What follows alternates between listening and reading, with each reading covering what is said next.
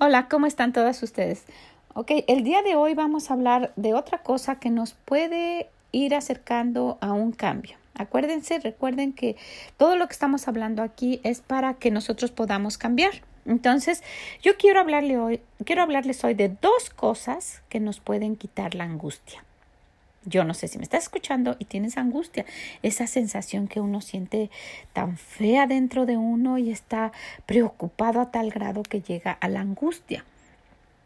Bueno, muchas veces puede ser por algo económico, por soledad, por desprecio, no sé, pero nos hemos sentido en esa situación. Yo no sé si en este momento está pasándote esto, pero hay dos cosas que nos pueden ayudar evitar la angustia. Si ya estás angustiada, si ya en este momento estás angustiada, relájate y pídele a Dios que quite eso. Él da una paz que sobrepasa todo entendimiento, que cuando uno no lo entiende, se siente diferente dentro de una tormenta grande. Pero si no estás en este momento en angustia, puedo, podemos hablar de estas dos cosas que nos pueden evitar o quitar la angustia. ¿Ok?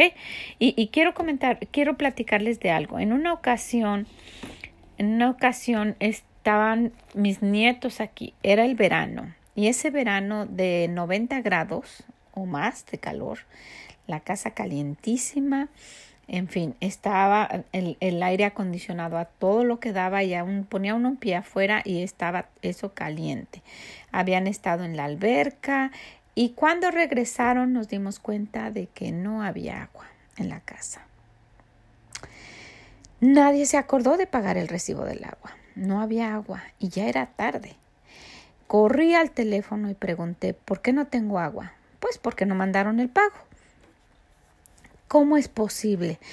Dije, ¿qué puedo hacer? Pues si paga, le dije, da tiempo, no sé si vayan ahorita a conectarla porque tardan como una hora o por muy rápido media hora y ya era tarde. Dije, por favor, tome mi pago y mándeme a alguien. Entré en una angustia, los baños, nada más de pensar, el que todos se tenían que bañar, las cosas, las, la cocina, en fin. Era una angustia grande que tenía. Tal vez no es como cuando se ha ido el esposo probablemente y uno está sola con los niños y no tiene para pagar Tal vez no sea así. Pero en ese momento me sentía angustiada. Y qué bueno que yo había ahorrado y que tengo un dinero ahorrado y que tengo algo guardado siempre. Porque ¿qué habría pasado si no? ¿Verdad? Hubiera tenido que ver quién lo pagaba por mí o qué hacía. Entonces, el guardar algo para el tiempo de una necesidad nos puede librar de la angustia. De verdad de verdad. Y algo que nos puede ayudar lo dice en Proverbios. En Proverbios 21, 23 dice, el que guarda, no lo van a creer, el que guarda su boca y su lengua, su alma guarda de angustia. ¿Y por qué dice su boca y su lengua? Eso quiere decir que lo que digo con mi boca, con mi lengua, en el futuro me va a causar que tenga problemas y llegue hasta la angustia, entonces sería bueno guardarlo. ¿Qué sabiduría de Dios dice? El que guarda su boca y su lengua, su alma guarda de angustia. ¿Cómo la guardo? ¿La pongo mejor en un cajón y no la saco? Sería bueno, pero sería, es, está hablando de que tratemos de cerrar nuestra boca lo más posible. Para las mujeres es, es algo que Dios nos ha dado nos gusta hablar y hablar y hablar.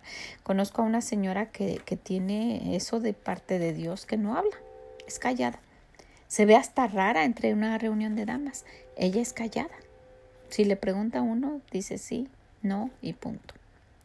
Y yo creo que ella se ha guardado de muchísimas angustias, de muchos problemas, porque en las muchas palabras, ¿verdad? No falta el que nosotros digamos algo que no debimos haber dicho. Y después de haberlo dicho, decimos, ¿por qué lo dije? Porque si ya sabía que no debía decirlo, ¿por qué lo dije? Y muchas veces decimos cosas que nosotros sabemos que no debemos decir y aún así lo hacemos. Entonces sería bueno que para ir progresando en nuestro cambio hacia una vida mejor y a tener una vida diferente, pensemos y guardemos nuestras palabras para cuando sea necesario.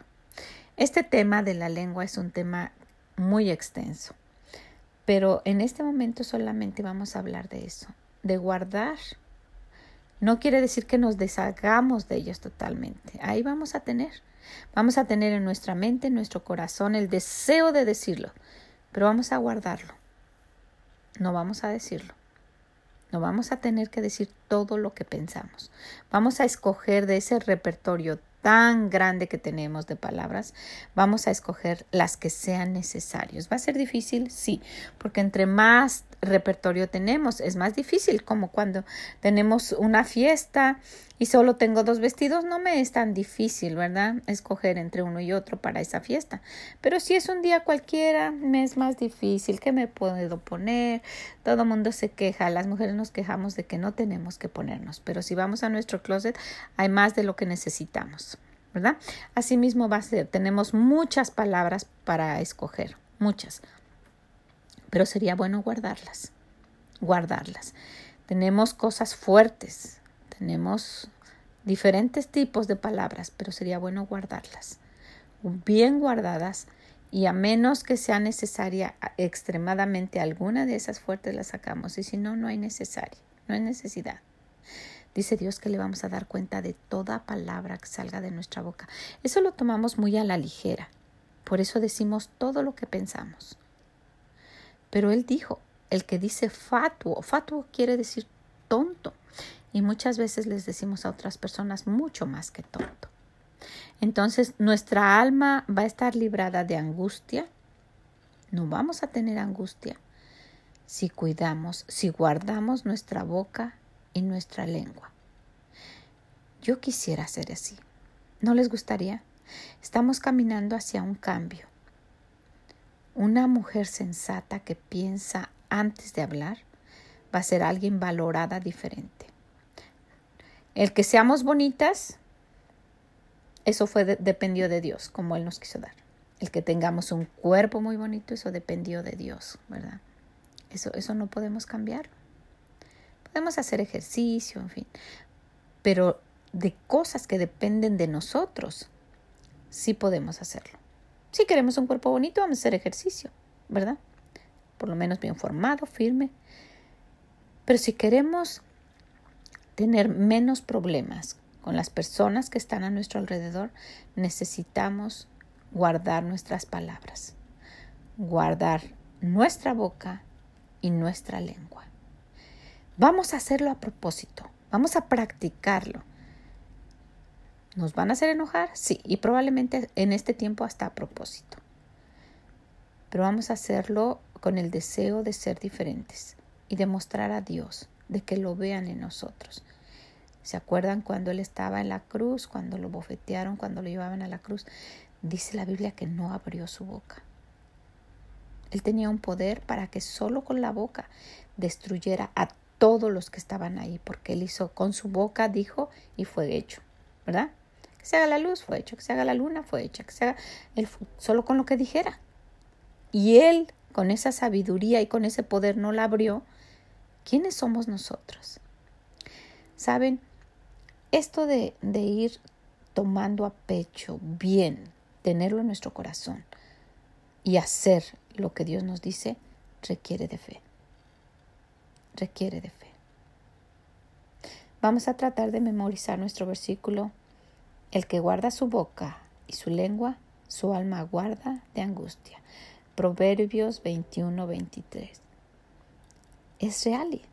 La vida es real y podemos evitar la angustia. ¿Sí? Bueno, pues les agradezco mucho su atención y nos vemos en la próxima. Que el Señor nos ayude a pensar antes de hablar y a tener guardadas todas esas palabras que no necesitan salir. Al contrario, que sean puras palabras de ánimo, puras palabras de halago. Vamos a buscarlas. Están tan escondidas porque nunca las usamos que nos va a costar trabajo. Como cuando vamos al ARIC, cuando vamos a nuestro closet hasta abajo, y, no encontramos. O yo me acuerdo que tenía una bolsa para fiesta que me combinaba. ¿Dónde estará? Como no la uso tanto, me va a costar trabajo. Voy a sacar todo hasta que la encuentre. Bueno, pues esas palabras de aliento, esas palabras de halago, esas palabras de gratitud, esas palabras son las que debemos sacar y las otras hay que guardarlas bien guardadas, que no salgan. Estamos haciendo un cambio. Necesitamos poner en práctica esto. Vamos a caminar hacia el cambio. La vida es real y vamos a guardar nuestra boca y nuestra lengua. Que el Señor nos ayude. Esa debe ser nuestra oración. Muchas gracias y nos vemos en la próxima. Bye.